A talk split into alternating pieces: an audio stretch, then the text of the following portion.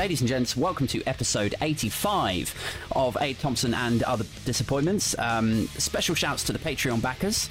Uh, who are funding the embryonic stages of my cult of influencers, uh, my terror group of tawdry talkery, if you will. Uh, that's Kerry, Paul, and Julian. Uh, I honestly value your support more uh, than the vacuous, barely present enthusiasm of my blood relatives uh, when I tell them about my podcast. So thank you very much. Put simply, you rock my world. Uh, just a quick note regarding that pa- Patreon page. Um, all episodes go on there first, so if you want to snap them up ASAP, uh, in the brief window of time that they can still claim to be relevant, then that's where they'll be. Uh, and then two days later, they go out onto Spotify and Apple Podcasts and probably a bunch of other places that I don't even don't even know about.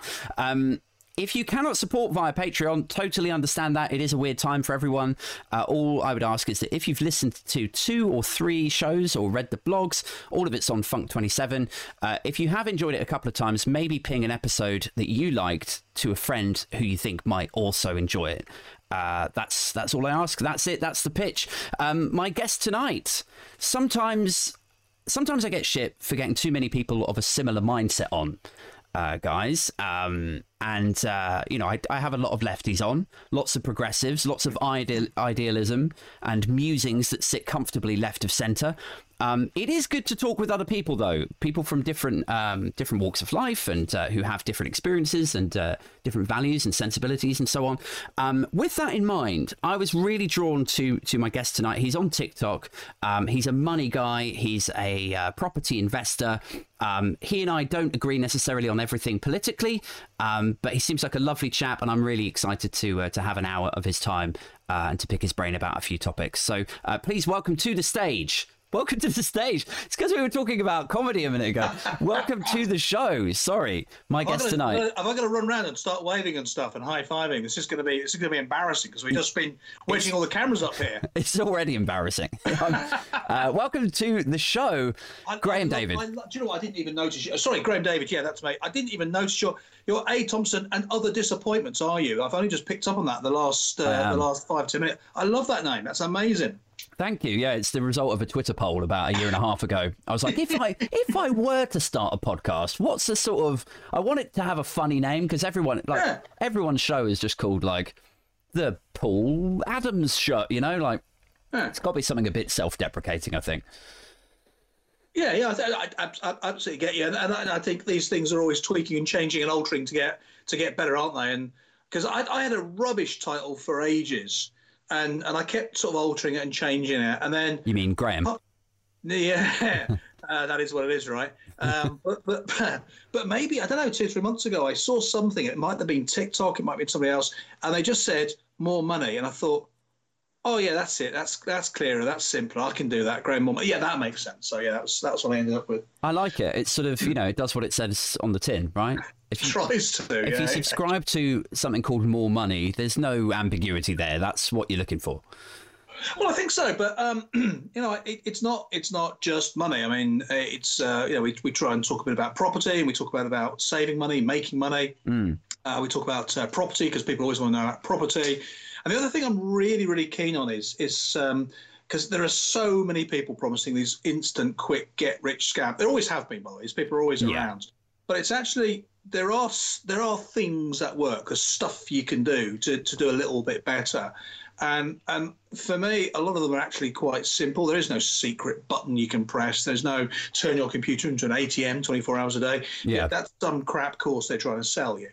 But there are little things you can do, and that that's kind of what it is. And then, of course, uh, there's bits of comedy we throw in there, allegedly, yeah, and uh, various other things, uh, socialist Steve, and other little things we drop in. Yeah, yeah, You've got to make it entertaining. Otherwise, you're just a guy in front of a webcam, monotonously boring your audience. I mean, I've tried to move away from that and make my own content uh, somewhat entertaining.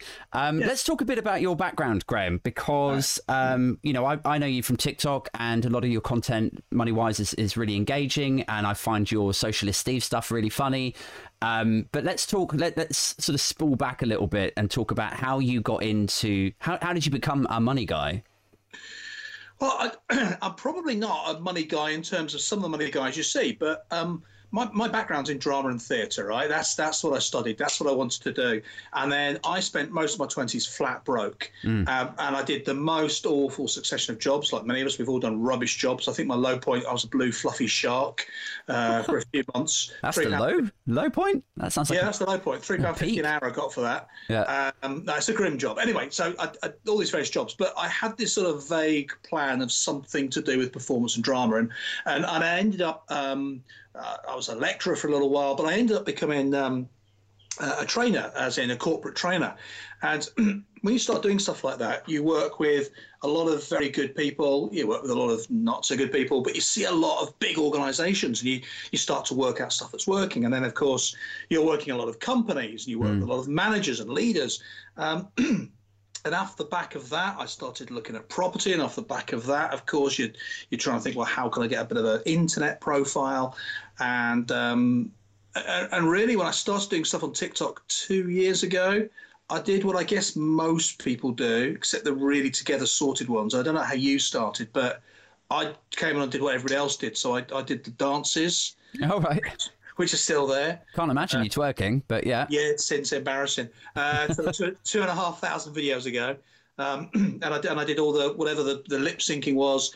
And I just did one video about um, here's a way you can present more confidently on camera. And all of a sudden the figure shot up. And it's yeah. like, oh, okay. Uh, here's the thing I do to try and save five pound a week. And it's people are, like, oh, that's interesting. And that was all it was. And it was just like, I, I guess common sense. Yeah. But, but trying to bring a degree of honesty to it. So I've made loads of mistakes, like we all have. And I noticed that the money guys often never do apparently make mistakes. Yeah. So it was my, my start, I guess, was can I um, can I share some stuff with you that's honest, that really works, and actually, let's be honest about it. If it's if it's a good idea or not a good idea, but I'll tell you. I'll be honest about it. And that was it. Yeah. Really. That was, that was I. I had a very similar experience where. Uh, when I first went on TikTok, I was way ahead of the curve. I downloaded it when I first heard about it because I used to be on Vine, which was uh, an app that was out, I guess, about 10 or 12 years ago now. Um, like short six second videos and like loads of people did comedy vid- like it's quite challenging to make something funny in six seconds um, and it was it was loads of fun, and I met some friends on it and stuff, and and then it died. Like Twitter bought it, they didn't know what the fuck to do with it, and it, then it was just wound down. Um, and so there was this. I, I don't want to suggest that there was this you know hole in my life that I was desperate to fill, but when I found out about this new app called TikTok that was video based and it was there was a time limit on it, I was like, oh well, fucking great, I'll jump on that then.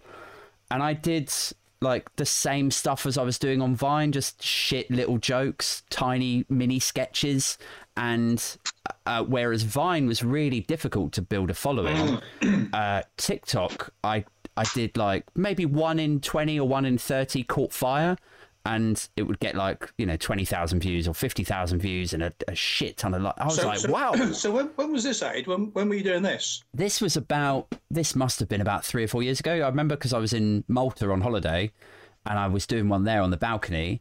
Uh, and then I just I deleted the app for ages ages and ages because I just thought, well, it's not. Is it worth my time for like one in twenty or one in thirty so, videos? So where, to... where, did your numbers go in those first few weeks, months? Then do you remember? Uh, there was. I did one about how. There was one joke about how I'm like I call myself the librarian because when I join the chat, like the WhatsApp chat, like it's free flowing, but then when I join it and say something, it shuts the chat. That like everyone goes quiet, and uh, it's like a librarian, you know, going like telling everyone to shut up. Yeah, I've got it. I've got um. And uh, and that like blew up. I was like, oh, cool, okay. And then, like, I, guess that was about twenty thousand or fifty thousand views, which for an account that had like thirty followers on it was pretty good. But a lot, like a huge chunk, the majority by a huge margin, sank without trace. And it was only so you you said about like when you did a uh, a money tip, then it sort of caught fire. It was only hmm. when I did, I randomly did a video. I think I was taking the piss out of like Meghan and Prince Harry or the Queen or something.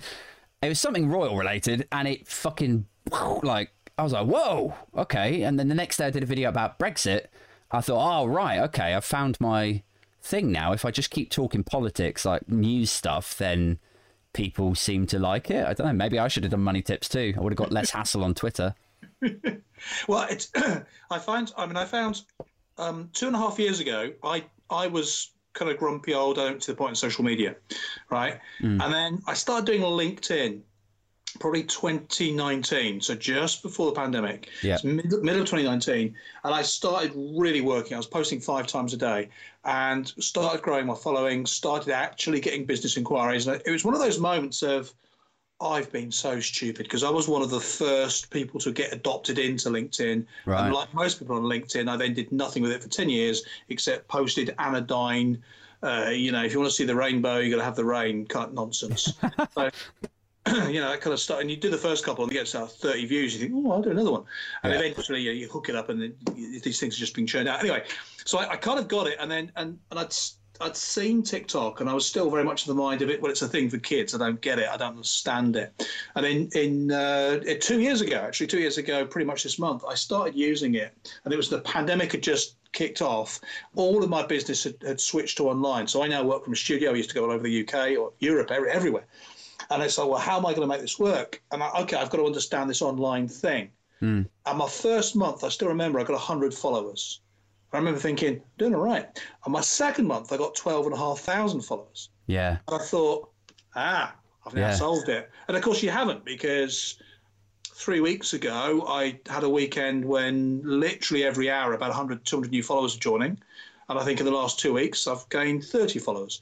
Yeah. Now, they're all brilliant followers, and I appreciate them all massively. But it's so difficult to get a re- reliable understanding of how the channel grows. Yeah, but at least with like money content, you could, like, it's kind of timeless, unless you're talking about like a defunct technology that you know, oh, this is yeah, how you yeah. save money on your fax bill. But it's like, it, like it, you know, people are always going to want to save money, and things like parking tickets and you know your yeah. council tax bill or whatever is, is kind of timeless. And, the, and the, thing is, once you've started, of course, new stuff starts. So you mm. know, I, I, started talking about whatever it was, and somebody said, could, could, do, you, do you anything about renting property? Well, I, I do actually. So I'm in a couple of videos which really exploded, and then they attracted a whole new raft of um, very lefty people who don't really appear to like my stuff very much. But did they? All, did they jump on. on you because you're like because you do property investment? Are, are you a buy to let guy or? Yeah, yeah, I'm a buy to let guy. Yeah, yeah. so I, I started buy to let in 2004.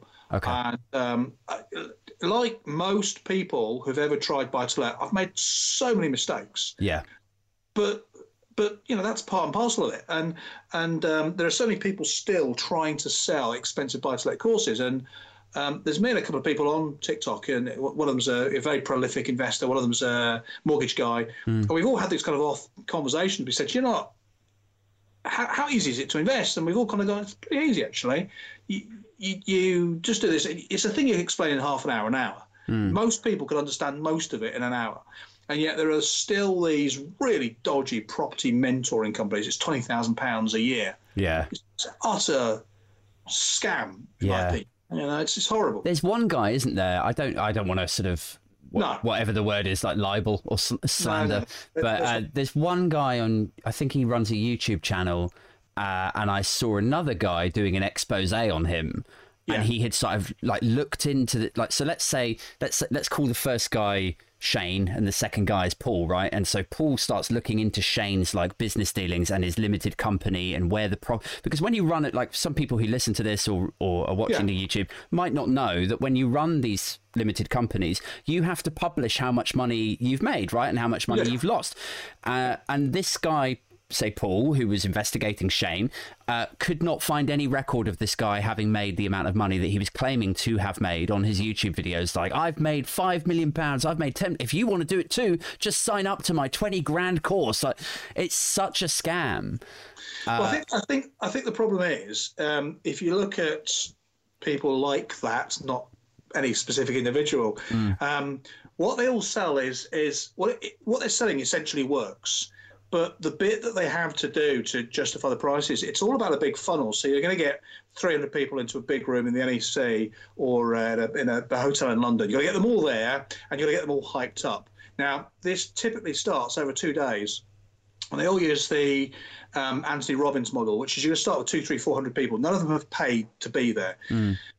And then what you do is you, you know, you get them to yes and cheers, and you get them to sort of comply with various things. So you're going to tell them you've got to hype, you've got to, you've got to be hyped up, you've got to be positive, you've got to get into the mindset. Now, there's an element of that that's true, but the reality of why you're doing it is you're getting them to comply with your requests. And the more you get people to do that, it's a little bit like when you go fishing for, for scam and spam emails. Mm. The fact that people go, yeah, you're just nudging them along a little line. Are they going to agree to the later thing? And then typically they all follow exactly the same route. The first speaker will come out, they'll tell you a story that's quite high, then they'll they'll have a crashing personal disaster. This happened to their mother, this happened to their job, this happened to their partner.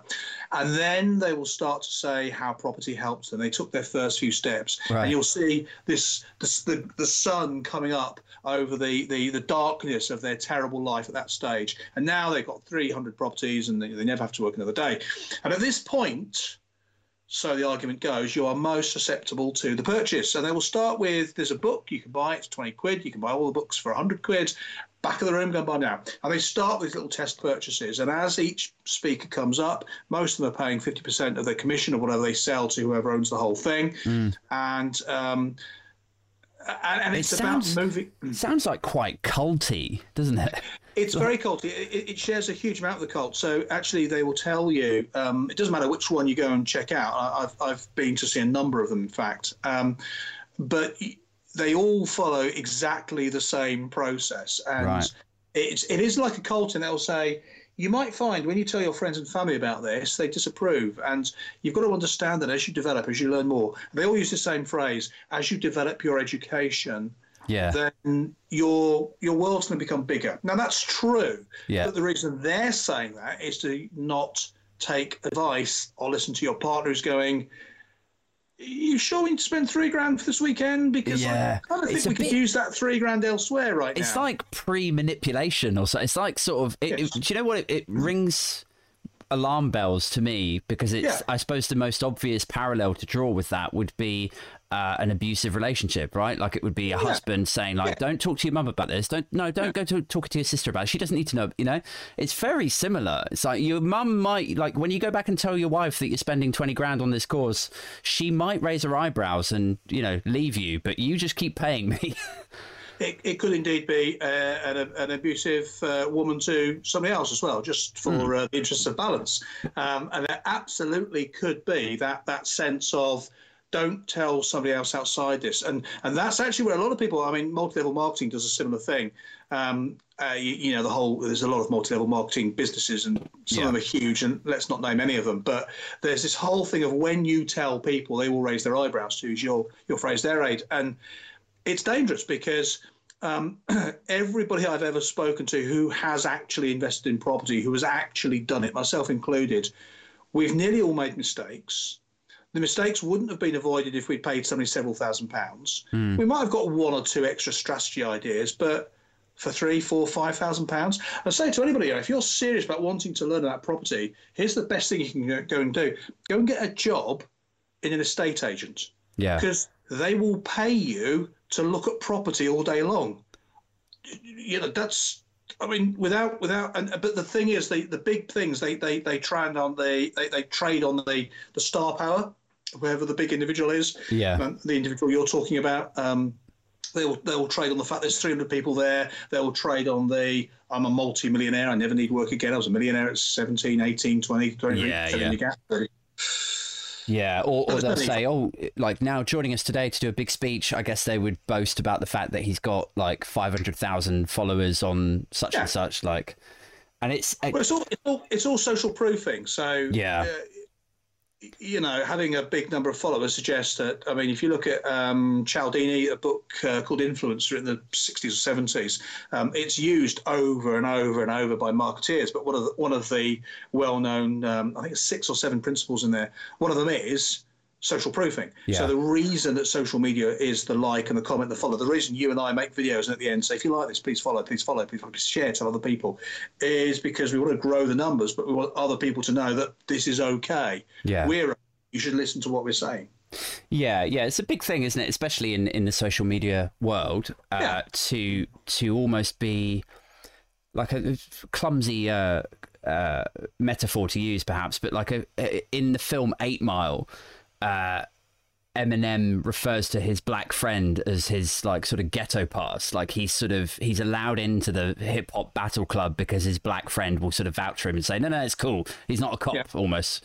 Uh, and it's sort of like that. It's like you need in growing a YouTube channel or a TikTok account or a podcast or a uh, property investment seminar. You kind of you want people to be in a position where they're vouching for you to to say that you're not full of shit, kind of thing.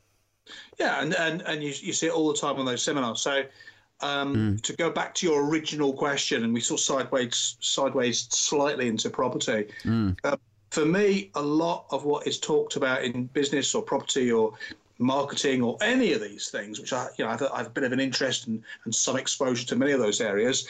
A lot of it is is is quite basic, yeah. But it takes a, a, skill that a lot of us don't really want to do anymore, which is a bit of effort, and it takes a bit of getting it wrong. Now, you and I are talking about stand-up comedy earlier, and you will know that every single stand-up comedian who's ever made it, who looks like they came from nowhere, always has spent nights and nights and nights and nights, sometimes years of nights and nights and nights, yeah. learning be funny on demand. And it goes back to that saying. Uh, I, I, actually read about this when I was learning coding, but it's equally true of anything, really. It's uh, like you see an expert, I see a bag of fucking mistakes. It's like yeah. this idea that you see someone who's just got, sh- they just shine at what they do, but actually they've got, say, in a comedian's case, often like 10 years behind them yeah. of dying on their ass, tanking yeah. through the floor. Like people like, I remember when somebody was like, do you think Chris Rock could do his um, his iconic routine, the one that he's most famous for, which I won't quote because I'll get into all kinds of all, all kinds of trouble for it. But um, uh, they were like, "Do you think he could do that now? Could he could he hone that routine?" I was like, "I don't think so," because the amount of time that it would take for someone to craft that and hone it and smooth out the edges, uh, somebody would have filmed it and it would take him dying on his ass and testing this and retesting. Anyway, I'm going off on a right tangent but you here. Know, so. You know what Chris Rock says about being funny, though, right? Chris Rock, as mega famous as Chris Rock is, he says it takes him a year from writing a joke to it being reliably funny. Yeah, I can believe that you know um, what's what's the thing uh, the the eight the, the nine Seinfeld so Seinfeld mega famous still one of the most successful stand-up comedians and writers uh, of all time right sure, this yeah. guy who still makes 20 million a year mm. from shows that they stopped filming 20 years ago he's still making packets of money now Seinfeld has said if he goes out with a new show, he said at most he gets about three minutes grace. So when he walks in front of a new audience with new content, he said, I've got three minutes where I can pretty much do anything because I'm Seinfeld and everybody knows me. He yeah. said, after that, I need to be funny just like everyone else. Yeah. Now, that's a sharp reminder for whether you want to get better at property or public speaking or being a stand up comedian or marketing or making good TikTok videos or anything. And I think there's a I think there's almost a lost attention to detail. And I think the great thing, I mean, the internet you know, can democratize our access to information and our ability to get famous if that's our thing,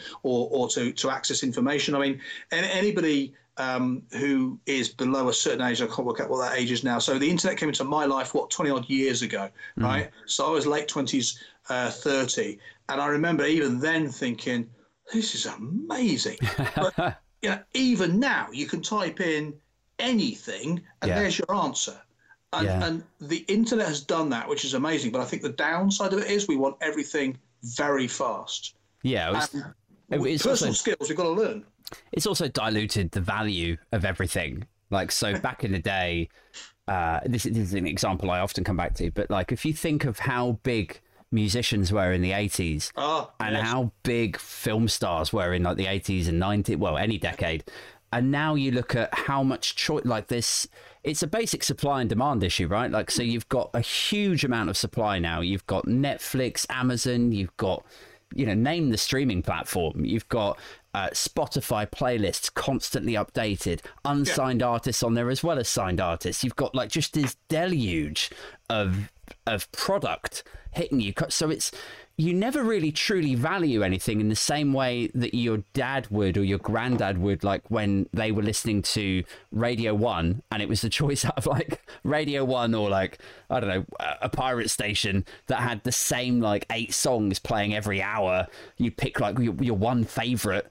And then, you know, like, Absolutely. so, so now we're in a situation where you'll never get another Beatles or another Michael Jackson or another David Bowie because you can you, hear it. Not, do but... you not think, however, that um, Is Sheeran our David Bowie? Arguably. One Direction perhaps were our Beatles. They they were, uh, you know, we don't we don't want to think of it like that. But I think you're being incredibly generous, Graham, and I love you for it. I think I think it's a great attribute to have. But I think put, drawing parallels between the Beatles and one. Oh, is anyone seriously going to be singing One Direction songs in like ten years' time? I don't know any One Direction songs actually. Uh, it's a it's a friend of mine who argues that they are that they they were the modern Beatles, and I probably reacted the same way as you did actually when he told me. And I thought I can kind of see what he's saying in terms of the global fame and phenomenon, but in terms of the, the, the musicality of the songs, no, I think that's probably very true. They're they're British and they were big in America, but yeah. I mean that's as far as I can't were, remember they them. Big, they were big everywhere, right? They were huge. They were huge. Okay. They still are, you know. Okay, the, the day look, look, the day they re-announce they're going to get together because they're going to, it's going to be part of the plan. Yeah, you know it's going to be huge. It's going to be massive. Of course it is. Will it though? Because people said that about the Spice Girls. They were like, "Oh well, when they get back together, it's going to be cool Britannia all over It- again." There's fucking it- half, half-empty arena sales and stuff. Like, Uh, yeah, it, it was eventually. They, they they they made a lot of money for a little while, and and so did uh, take that take that boys. They they did very well, didn't they? Anyway, Well, we're going well off. yes, we're yeah. going well off here. Oh, so let's let's just come back to to uh, buy to let because so some of my followers on on TikTok and maybe on YouTube or Twitter uh, might not know this, but I'm so I'm perhaps not as super far left as maybe some people who who follow me think that I am. I, I sit sort of comfortably in the center, I think. Um, so uh, in some senses, I get completely befuddled and perplexed at the state of UK government, and I, I tend to bash the Tories quite a lot. Um, but I always feel like that's coming from a place of logic and common sense and a, a, a thirst for integrity in public office. Um, but in other senses, other aspects of my life, I'm absolutely sort of firmly uh, centre, right? So uh, my girlfriend is a buy to let investor also. Um, I'm a big believer in self improvement, in investing time in yourself, uh, making a change if you're in a position to. Um, I think where I sort of get off the bus, where where I would, I could never imagine myself voting. I mean, never say never, right? But I could never imagine myself voting Conservative. Is when it it becomes it, it's a party sort of populated by largely silver spoon beneficiaries of nepotism who then when confronted with an urgency to help the most vulnerable in society whether that's in social care or people on universal credit or or um, state schools or hospitals uh, look the other way and then spaff money to donors instead. Like that's what gets my go. And then when I rant about that stuff, people go like, "Oh, he's a fucking lefty, a super turbo socialist." But actually, it's like, no, that's just unfair. If you want to talk about sort of you know self improvement and that stuff, then I'm firmly in the center. And and as I say, like my girlfriend is uh, a buy to let investor also, and and so I've sort of by proxy developed a bit of an interest in that market. And I I hear some of the shit that she gets as a result of of working in that arena. So with that very long prelude, um, I'm just curious. Like, do you get a lot of shit for for doing for working in buy to let? Do you get a lot of abuse or trolls or? I don't. I don't really talk about buy to let unless people ask or are interested. I, I didn't start doing buy to let on TikTok until people said, "Do you know anything about buy to let?" Yeah, okay. Um, so somebody said, you know, if you had, I think the first video was something like, if you had fifty thousand pounds, how would you invest in property? Yeah. So I said, well, I'd buy two eighty thousand pound properties, twenty thousand pounds in each, and I'd use the ten thousand pounds for the legals, the setup fees, and a bit of refurb, uh, as in a pot of paint. It's not going to be a lot of refurb. Sure. So that you know, in other words, you get two eighty thousand pound properties, one hundred sixty thousand pounds worth of property uh, for fifty thousand pounds. Now, if they both got to hundred thousand pounds, uh, you've now got two hundred thousand pounds worth of property for 50 grand in. That's not bad. So that was it. It's a bit, bit about leveraging and about how easy the property it is. Uh, what then follows is is a, a range of that's really interesting. Would you do this? What percentage you're paying? Um, a lot of people love to go, and I don't know if they all live in the southeast, but they love to go straight to um, you're a fucking idiot. You, where you buying property for eighty grand? what a, sh- a shed? So, so two summers ago, that led to an enormous range of videos of you know where I live.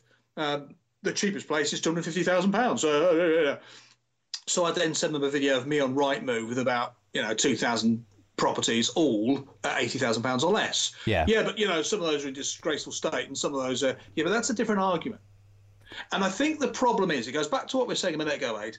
Some people want everything spoon fed to them, and the world was never like that. So, do I get a bit of hassle? Yeah, I do. Um, it's it's inane. It's it's childlike. It's sometimes name calling. It's sometimes really rude. Mm. So the the classic one on TikTok is you're a leech, you're a parasite, you're a problem. You're a, it's like well, well, hang on, sorry, have we met?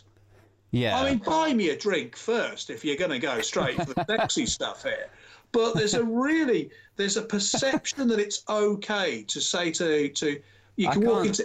I can't uh, emphasize enough uh, how cathartic it is to hear somebody else talk about the abuse that they get on TikTok. like it's like well, it's, it's very interesting because it's it's it's socially acceptable. It seems in many circles to go landlords are parasites, mm. and with having no concept of what you're talking about you can then go, oh yeah, yeah, yeah. So let's yeah. let's peel the onion on this a little bit. So I'm coming at it from a uh, left-leaning, centre-left yep. uh, perspective, but also one where my girlfriend has sort of schooled me uh, on. You sound like a class traitor to me, Aid. don't don't feed them. Don't feed them.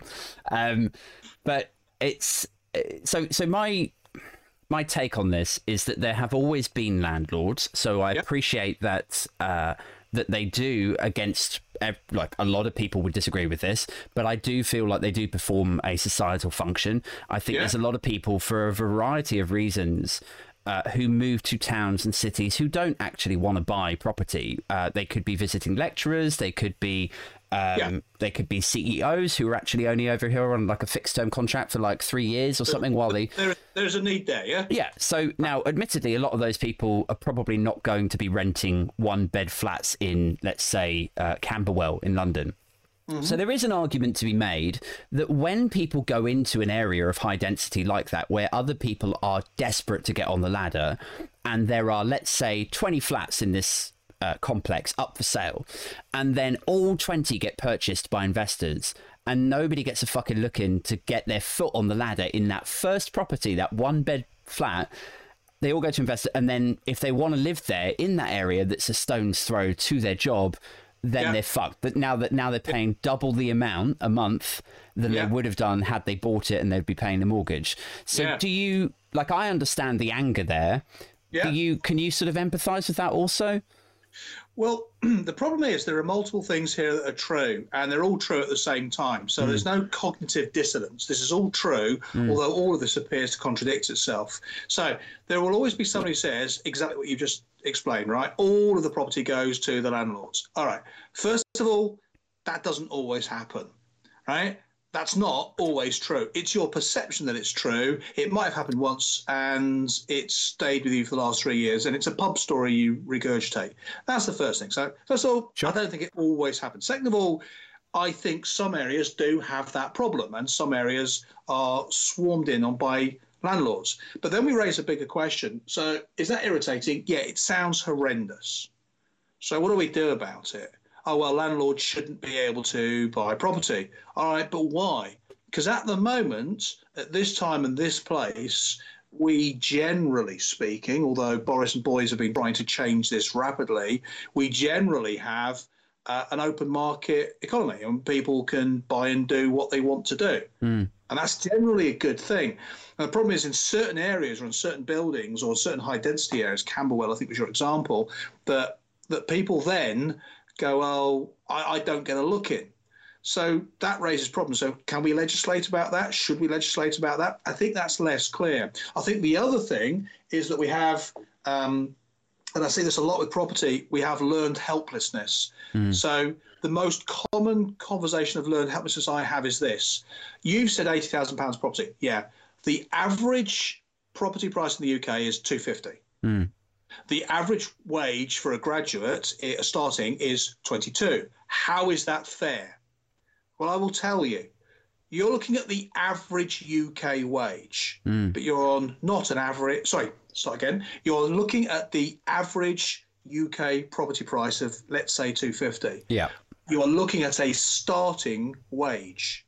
A starting wage can't look at the average property price that's too expensive. Yeah. And they then come back and say, but I've got to move away from my friends and my family. Yes. And you always had to. Back in the glorious 80s when property was £5.50 and we all earned 50p a week, I'm being slightly cynical here. Sure. It was pretty difficult then. Now, a different sort of difficult, but different for and difficult for a whole bunch of reasons. So yeah, I don't think it's perfect at the moment, but I also don't think it's particularly easy to know how we legislate it. And oh well, ban landlords is an inane, stupid, and childlike argument. Oh well, people should only be able to have one property each. Why? That only suits you at the moment because you don't have one. Yeah, I do. So to some extent, I actually buy into that idea. I think there should be a limit to but but then right so here's the thing. This is where my logic and my sort of idealism kind of conflict right? So yeah, yeah. Uh, logically i think right okay landlords in the uk you should have a maximum of i think four re- residential properties. I'm sort of pulling that figure out of my ass right? Four I'll residential right? What they can be one bed flats they can be three bed fa- houses they can be in the north or the south or in scotland whatever. Fine. But then I start thinking, hang on, because my girlfriend works in this arena, uh, I am already privy to the information that actually, against probably most people's expectations, most landlords in the UK actually own like one, maybe Yes. two properties. So then it becomes a question of like, well, look, if the if the problem that you're trying to solve is the housing crisis and getting people firstly on that ladder, you're not going to fucking solve it by wasting a load of legislative energy and political capital trying to put something like that in because it's not going to change anything, right? That won't stop them, however. They they love to legislate. The last five years, George Osborne started it. Another Conservative uh, uh, Chancellor started this war on landlords, and it's become an ideological war. Shelter, or a Shouter, as we all call them, um, have uh, have become part of it, and the whole TikTok landscape, bad landlords. So there's more landlord legislation on the way now. It's crazy though, isn't it? Because it's like, I like, so I could imagine them wasting that. I, I mean, here I am, sort Yeah. of chastising them for, uh, for for wasting the political capital on it. But I could totally imagine them doing it because it's a Tory government, and I imagine that a lot of Tories own property or have friends or wives or husbands who have invested in property and they would then be in a really comfortable position to say look we're going to put this thing in but don't worry because it you know secretly we all know that most of us only own like one or two properties so it's fine like it won't actually impact them, but it'll make us look good in the guardian But but then you run another problem because um, you know most people's most people's objection to this is and, I, and again I'll, I'll share an opinion with you right. Most people's objection to landlords is couched in terms of it's not fair, it's not the right thing to do. I would never do it, and um, people just need to get on the ladder. That that's most people's the Sure. way their Yeah, yeah. objections couched. The uncomfortable reality for many of us is that many people's objection to landlords is intensely personal and based purely on envy. You've got something and are doing something that I perceive makes you money for no effort whatsoever. And that's not fair. Now, you can see exactly the same thing in work from home versus um, going into a workplace. In fact, I think you've done it in one of your videos. yeah, Um, yeah. we can talk about that in a sec Yeah, yeah, but it's the same envy idea. You've got something I haven't. So what's the solution? Well, the solution for some people is you shouldn't have it because I can't get it. Well, you can. You just need to do your life differently. And that's an uncomfortable, and um, that's going to sound, you know, brutally gammon conservative, but but actually, from an apolitical stance, if you want to be more clever or more switched on or make more money or be thinner or have a more attractive partner or be able to cycle better or be a funny or a comedian, it's it's exactly what you said earlier on, you're going to have to make some changes in your life. And it's going to be really horribly hard. That's just the reality of it. I, I think you're right. Um, I think for, for a lot of people, I think it comes from not necessarily a place of envy purely. I think it comes from a place of immense frustration in that they are uh, looking at property. They're trying to find a place to live, which is just a fundamental need, right? Like it's not something you can dip in and dip out of. Yeah, yeah. Um, which is one of the reasons why so many people go into property, right? Because it's there's always going to be a market for a roof over people's Correct. heads. Correct. Um, but they are approaching this problem at a time where we've got booming landlordism, if that's even a word, and also No, a time. haven't. We, we, we haven't. Landlordism is, is waning because of the last five years, the, the legislation, the rules, the tax changes. Councils are so greedy; they're all piling in on what they want to get out of it. And, and I, I, again, I, um, th- this whole social networking, networking, this social uh, fabric now, it's okay to be really horrendous to landlords. A lot of landlords going, do you know what? Sod this. It's Really? not yes, it's it's re- and uh, I actually made a video on this. It's like be careful what you wish for. Yeah. You don't want landlords to think this through. You don't want landlords. You go on shelter and you, you moan to them. You talk to your land uh, your, your MP and you come on TikTok and you shoot your mouth off.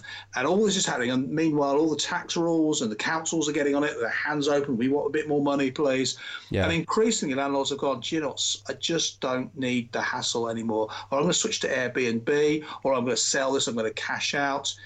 And what you've now got is re- reduced numbers of landlords. And because you've got reduced numbers of landlords, some of those will go to other landlords' properties, but some of them will go to people to live there. Hmm. Now, what do you think happens then? It means you've got less rentable property. Well, let's go to a classic. It's supply and demand. There's less property to rent. So guess Yeah. what? The, pri- the prices go up. So And, and I hate to say to those people, but you did that. Yeah.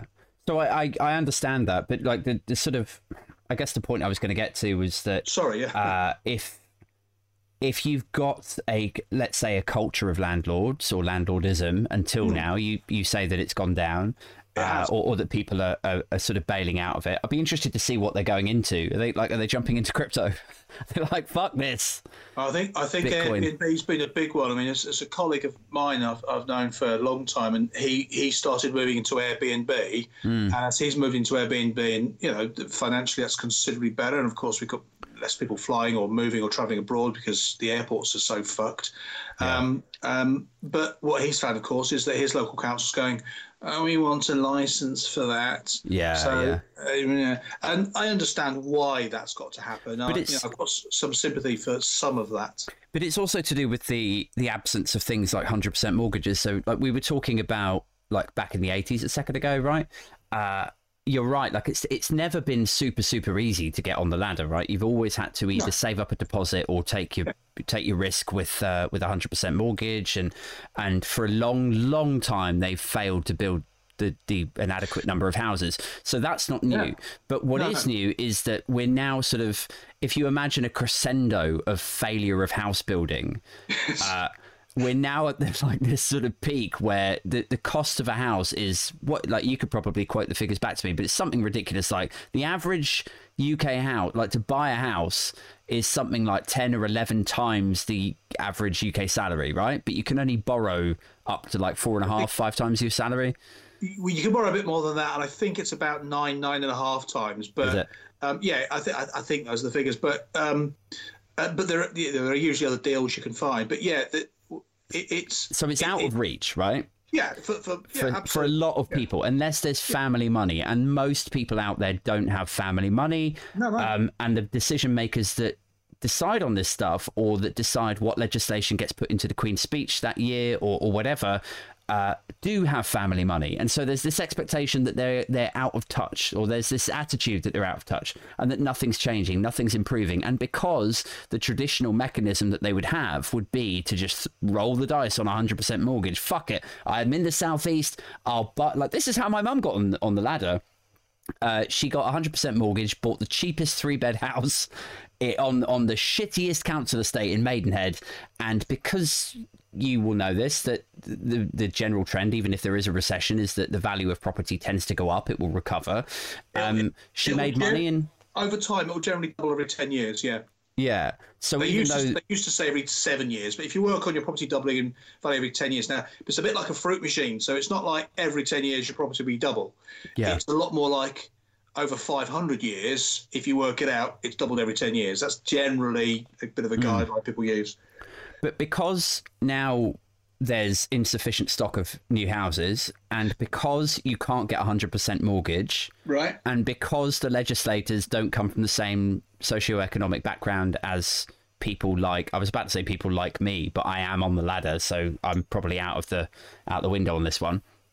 Um, uh, there is this feeling of frustration, and then I think when you inject landlords into the mix, and these people look at their pay slips and they're like, "I earned, let's say, two thousand pounds last month, and fucking half of it went on a flat." that I could have saved half of that money if I just bought it. Like, what am I paying for? So I, I totally understand the anger out there, but I also get where you're coming from, and, and indeed where my girlfriend comes from, where they're like, landlords provide a function, not everyone can buy, some people do want to rent.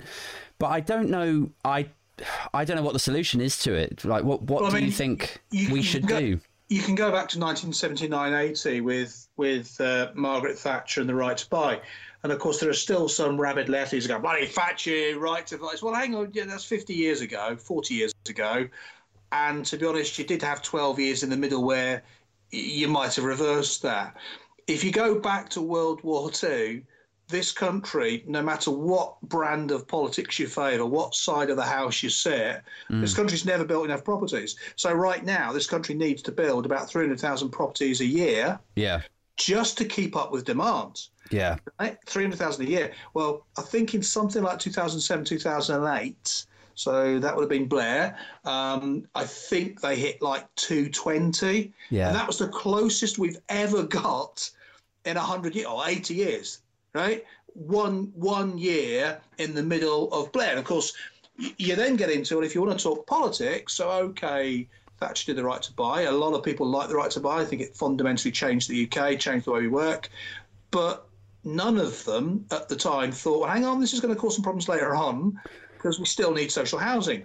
And the reality is, the uncomfortable reality, again, for no matter what political thing you're interested in, um, Thatcher's team never came up with a solution.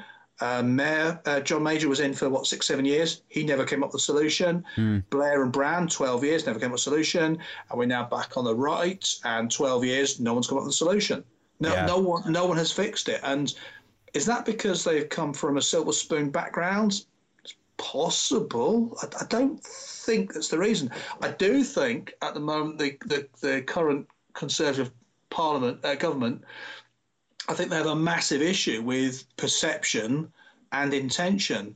And I think their perception is shocking. I don't. I don't think they have nailed it at all. And and I think it's very, very hard. Certainly, if you come from the sort of the left of politics to see them as anything other than the kinds of things they get called. I think it's I think it's really hard to, for, for any of them to argue anything better.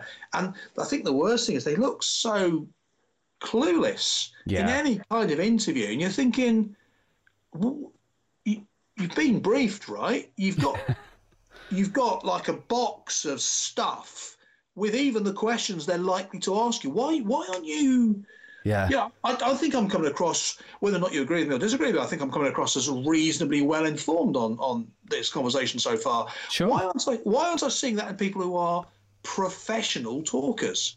Well, I suppose, again, sort of speaking, coming from a left uh, perspective, my my sense is that these are people who have not all of them, uh, but certainly with your Boris Johnsons, your Jacob Rees-Moggs, yes. people who have come up through that silver spoon route, they have failed upwards. They've never really been disciplined or had to deal with uh, the, the, the output of failure. Um, they've been rewarded for it, uh, conversely. Uh, and so for them to then sit and actually study and brief and be across their brief for something and to feel the repercussions of that is just something for the little people. You know that's how it feels. I see mm. how poorly they perform and i just go oh my fucking christ. Like is it these are the people that are leading us really. Is this the best we can do? Yeah and and, and i think you know I, I think you can look back depending on your your age and interest in politics you can look back and you can see big sections of oh my goodness, that was bad. And, and, it always fascinates me. I mean, if I can kind of cross the floor briefly, if I, it always fascinates me when you see like uh, people who are very proudly left who yeah. will come in and, and take take um, take some displeasure at me talking about property or talking about money or something, or, mm. or you know, first of all they'll go, "You're trying to sell a course." Well, no, I'm not actually, but never mind.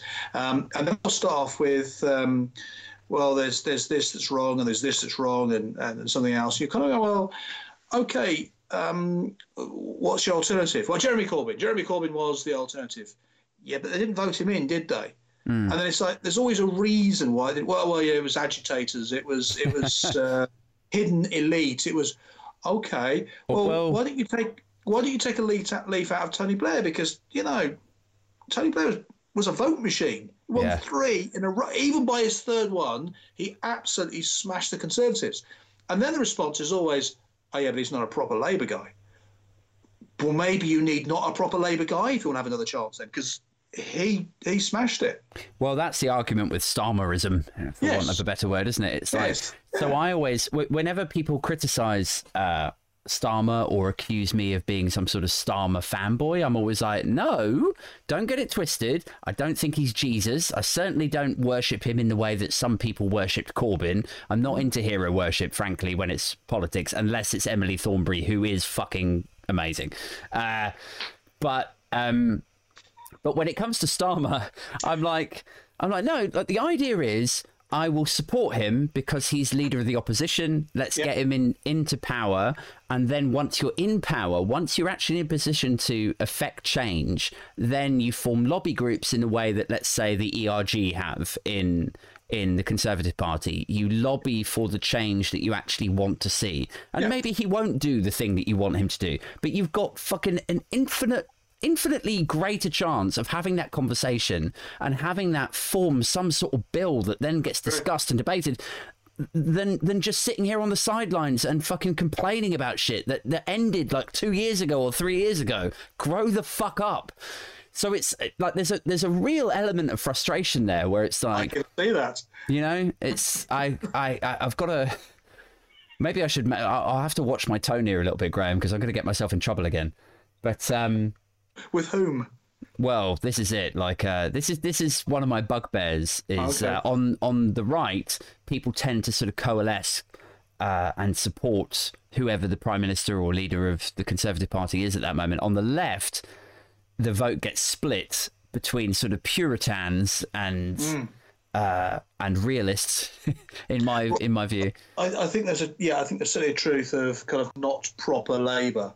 Mm. okay, you know, not if proper labour is what I think you're identifying proper labour as, it's possible, and I mean this very, very gently, it's possible the country has changed since yeah. proper labour was, was first around. And those glory days of what you consider to be glory, uh, proper labour, I'm not totally sure that's representative of the country anymore. Not totally, not totally clear. That's what actually people want or need right now. Do you know what's fascinating though, Graham? Is like, I, so I understand why they would look at somebody like Starmer, Thornberry, Cooper, and say like that's not proper Labour. They are Tory light. They're in nice suits. You know, they're cozy with business. I want a working class northern lad who knows what it's like. That, you know, I, I get that. But what I don't understand is why those same people then vote Tory and go like, yeah, I don't like Starmer. He's not real Labour, but I will vote for this like narcissistic, sociopathic, 180,000 person killing, like corrupt, incompetent, cheated, like light, like oh my god, it's it's like why would you go for? Is it sort of a better the devil you know thing? Like, well, at least this guy we know he's an asshole, you know. I, I, I, don't know. I mean, I, I got the sense you're moving into your stand up, so I was just uh, watching. It. Was there a question there? Oh, yeah, yeah. I, am just uh, rhetorically asking slash ranting. Yeah, you're venting. You feeling any Let's, better? Uh, not really. No, never. Uh, let's talk about work from home because this right. is this is something that we do sort of yeah. meet uh, midway on. So um, I'll, I'll, I'll, sort of rehash. Largely, I think we largely agree on this one, actually. Yeah, oh, I think so too. I, I'm going to rehash my my sort of thoughts on it, and then I'll I'll pass over to you, and you can sort of elaborate or, or add any caveats onto it if you like. But my kind of take on this, I'm I'm somewhat puzzled by the government's push to get people out of their homes and back to the office commuting in the middle of a cost of living crisis. Yeah. Where so people like me have made the adjustment to work from home because we were told to. Yeah. Uh, there is a small uptick in the sense that we're we're no longer spending four hundred pounds a month on rail fare. Yeah. I'm very yeah. grateful for that. I spend time with my kids now. Yeah. Um, What's not to like? Yeah, right. You spend more time with your family. Uh, you're saving a bit of money.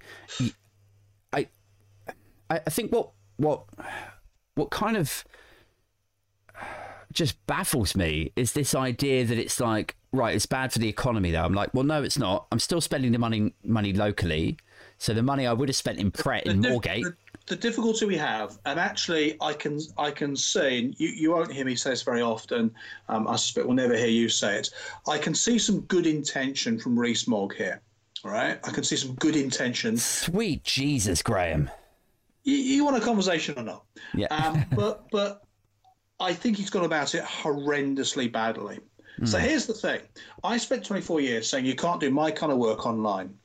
So for 24 years, I went all over Europe, UK, Indonesia, East and West Coast America. It was lovely. I loved it. Could not get enough of it. It's fantastic. And then the pandemic hit, and I had two months of no revenue. At which point, I rapidly rethought my options and thought, yeah, I'm going to buy a green screen and set up everything and do it from here. And as it turns out, not only can you do my job from home, but I considerably prefer it not just for my own personal reasons, but I think I now do a better job. I think my clients get a better service. They get a much cheaper service because they don't have to pay me to travel up and down the country or go abroad. They don't have to pay for hotels. They've absolutely cut their costs. I sell them short pockets of time rather than whole days. Their delegates don't have to come and work with me for a whole day. They can drop in for two hours, but my revenue stays the same or even slightly higher. So in other words, it's all the business case is up, the learning case, how clients can work is up. Sure. My personal life, I don't have to go on trains all the time. I stay in hotels all the time. Um, every business person who stays in hotels say it's pretty boring. That's it's fucking amazing. I love staying in hotels, but it's nicer staying at home, right? Yeah, yeah. So it's all up. Now, what happens during this period is that you and everybody else suddenly goes, um, I like this. I hate commuting. I never had to commute, right? I hate commuting. Oh my God, I'm saving £400 a month. Or I can see my children. I've got clients in major corporations who, in the early months, were going, this is great. Mm. I, I, can get up, I can walk the dog, I can get back, I can take my daughter to school, I can log in, I can drop into Teams or Zoom or Skype even meetings with people. To find it's important to note here as well that none of the like so we're talking about our own experiences right? But this is not just anecdotal. This is studies based also. It's like backed up oh, by it's, it's beyond it's beyond that. I mean all yeah. over linked all over linkedin. I've, I've done the questions on on uh, on tiktok and it's anecdotal but you know the numbers are absolutely um, it's not it's not like a 52 48% split. Mm. uh, it's a fairly famous split which was uh, still contested. But it, it's yeah, massive 60 75% going oh no i will work from home. Now the interesting thing is well, younger... just, sorry to, to interject it's not mm. just like that they want to work from home it's that people rated their mental health better oh, look, listen, they're every, more productive like it's and, everything. and, and, before in my world before the pandemic the number of times i'd have a meeting with somebody and i'd say you know how how are you? whatever and they go oh i've just be working from home it's amazing it's so much more done right? Mm. no one has ever said I work from home it's a bit of a pain. Now let's put a quick caveat in sometimes younger people perhaps who have to uh, house share or flat share, it's more difficult. If you're sharing with somebody else and you're both trying to work from home, I completely get that's a problem. But one of my colleagues said, we don't talk about work from home, we talk about work from anywhere.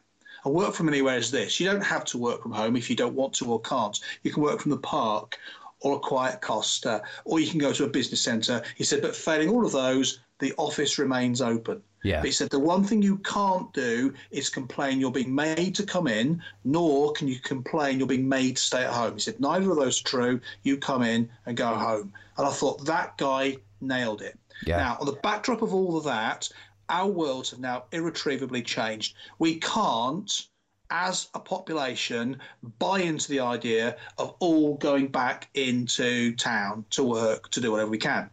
Now, you made a point. What if it's not fair that you've got to go to work because that's where your work is based, and I can just work from home? Mm. Well, you need to change your job if you don't like that. Yeah. The solution to you not being happy is not making me unhappy too. So back to Rees-Mogg. Rees-Mogg's idea was sound. He's looking at the government being accused of wasting money left, right, and centre, which they have been doing. So what he's done is he's thought we've got all these big buildings which cost us God knows how much. I mean, th- th- that property in that that you know prime London property, I have no concept what it's going to cost. Huge. How much could you buy to let that out for? I oh mean, well, he, but the the problem he's got is if he said nothing, we're going to kick him for that because it is what the hell are all these people doing at home all day? right? So he's gone in and said, right, we need to get you all into work. Now that's a stupid solution. That was the wrong solution to the problem. Mm. And the problem really is bigger than do we get people into the offices. The problem really is, oh, can we turn them into to, to big flats for people?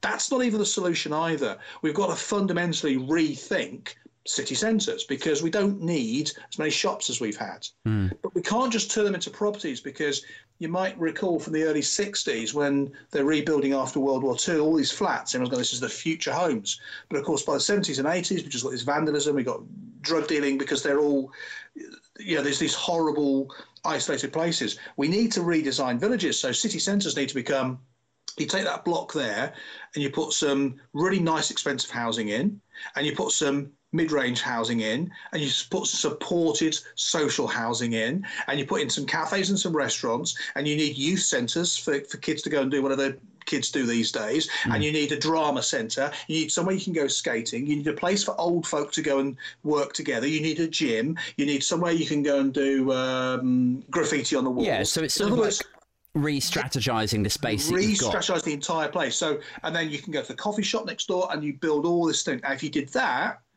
then you have a chance of reworking this property but at the moment they're all doing it piecemeal let's yeah. get everyone back to the offices terrible idea why so so costa or somebody can survive mm. you know it's it's like arguing we shouldn't invent the car 100 years ago because what about all these blacksmiths that do horseshoes it, it's the wrong argument. It's the wrong solution to a genuine problem. Yeah, and it's well, it's also it it, smacks of this sort of um, this idea that you've got these big commercial property owners in the city centres who are pushing like i don't know if they're donors or not but it would not surprise me at all if the same people who own all of these properties in the city i think richard tice is one of them he is a commercial uh, property owner who has been pushing people to go back to the office. There's a funny clip of him i think last year where he was like people are just being selfish. It's like mate, come on, like just fucking sell your property to some sort I mean, that's, developer. I mean, that's, that, that's a really compelling story, of course, that that Rees-Mogg has got, you know, property portfolio in central London, or his rich donor mates who own the property. It may or may not be true, and. And, you know, well, Dominic Cummings said the other day in a tweet that yeah. the reason that they're pushing for work from home, and it's that let's be clear that um, God, I sound like a politician. You know, when they say like, "Let's be clear," I'm, let's be I'm clear. I was very clear, clear about this. this yeah, but um, uh, but he said like what one of the reasons that they are really pushing for work from home, and it is not just the civil service uh, buildings uh, or, or, civil servant um, desks within government buildings that that they're pushing on this. You see it on the front page of the Mail where they're saying um, that the Bank of England staff, oh, no wonder that there's big inflation because all the Bank of England staff are all working from home, blah blah blah. So it's it's uh, any opportunity they can, whether it's the Mail or Nick Ferrari on LBC, they are bashing the idea of work from home. You should be getting back to, to the office. You, it's no good you sitting at home in your pajamas, etc., etc. But, but um, there is but there is a counter argument to this, which is. Um, DVLA famously yeah. has really struggled to move to work from home. Mm. I suspect a lot of, uh, or certainly some, uh, big civil servant organisations have struggled to do that. Now, there's no real reason they struggle to do that other than perhaps organisation, other than how are we going to make this work. But most corporate organisations have made it work.